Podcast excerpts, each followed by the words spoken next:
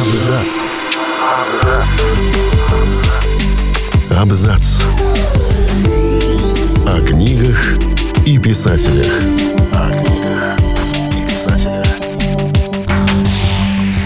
Всем привет! Я Олег Булдаков, и сегодня я расскажу вам о романе «Мать железного дракона» Майкла Суэнвика, в котором великаны используют продукцию Apple, а с внедорожниками можно разговаривать.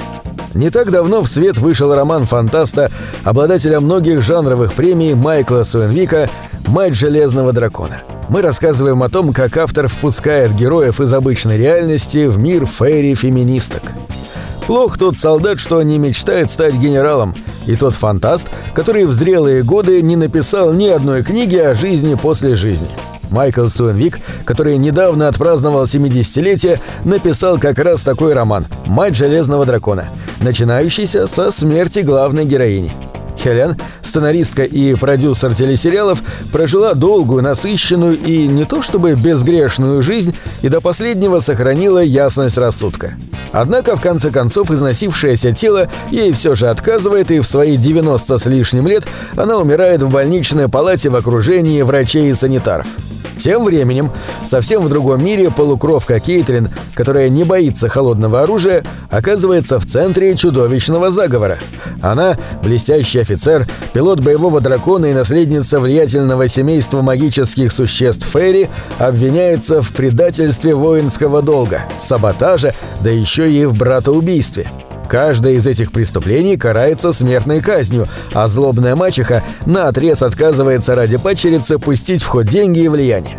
Кейтлин остается только бежать из-под стражи, затаиться среди бродяг, безумцев и обитателей социального дна и самой выяснить, кто виноват и что делать. Но в глубине ее разума таится другая беглянка – циничная старушка с ядовитыми шутками и раскованным воображением сценаристки, получившая второй шанс и вторую молодость.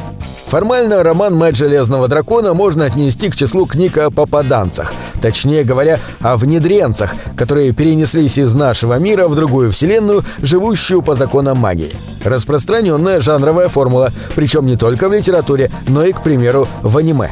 Мир, в котором появилась на свет Кейтлин и куда отправилась Хелен, это королевство Фейри, где несколько столетий назад вместо промышленной революции произошла промышленная ревеляция, от английского «revelation» — «откровение».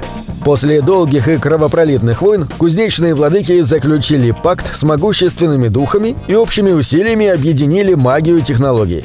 Боевых драконов здесь оснащают ракетами «Земля-воздух». Элитный внедорожник можно угнать, просто поговорив с ним по душам. А великаны неравнодушны к продукции фирмы Apple.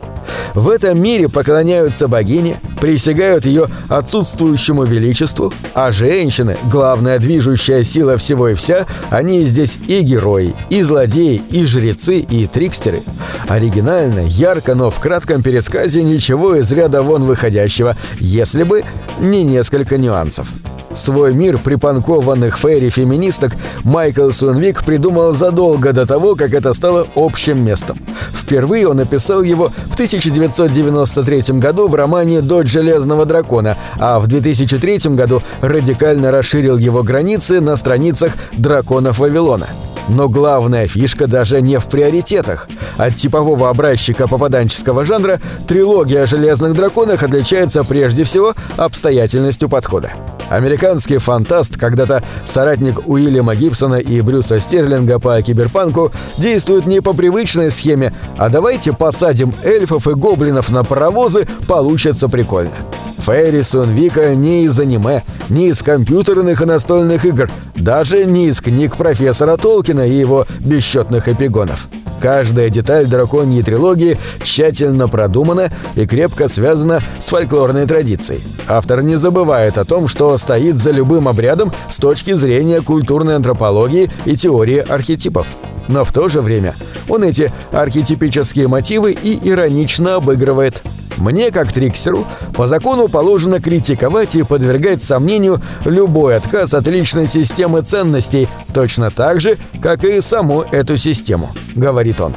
В отличие от типичного внедренца, Хелен не спешит взять на себя управление чужим телом и выбирает роль пассажира, пассивного наблюдателя. Ее жизнь после жизни – настоящий рай для телесценариста. Авантюрный роман с погонями, засадами, интригами, хитрыми рокировками, погружением на дно морское и, само собой, полетами в небесах.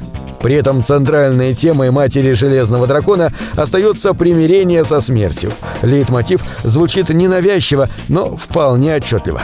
Уйти к черному камню для суда и перерождения мечтают мстительные духи однополчанок, преследующие Кэтлин. Древний демиург, которого герои встречают в междугороднем автобусе, сетует на проклятие бессмертия. Сомнобулический подводный город Ис населен безвольными тенями прежних обитателей, жалеющими, что не умерли, когда море обрушилось на городские стены.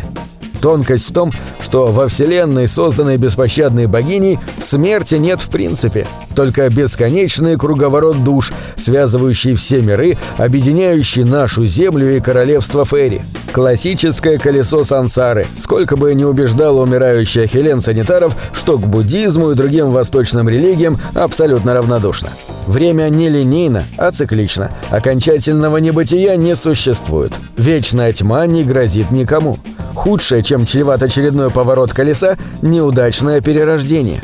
Как говорил один из героев «Темной башни» Стивена Кинга, смерть – это только начало. Звучит не то чтобы убедительно, но, по крайней мере, утешающе. А, собственно, ради этого книги о жизни после жизни и пишутся. На этом все. Читайте хорошие книги.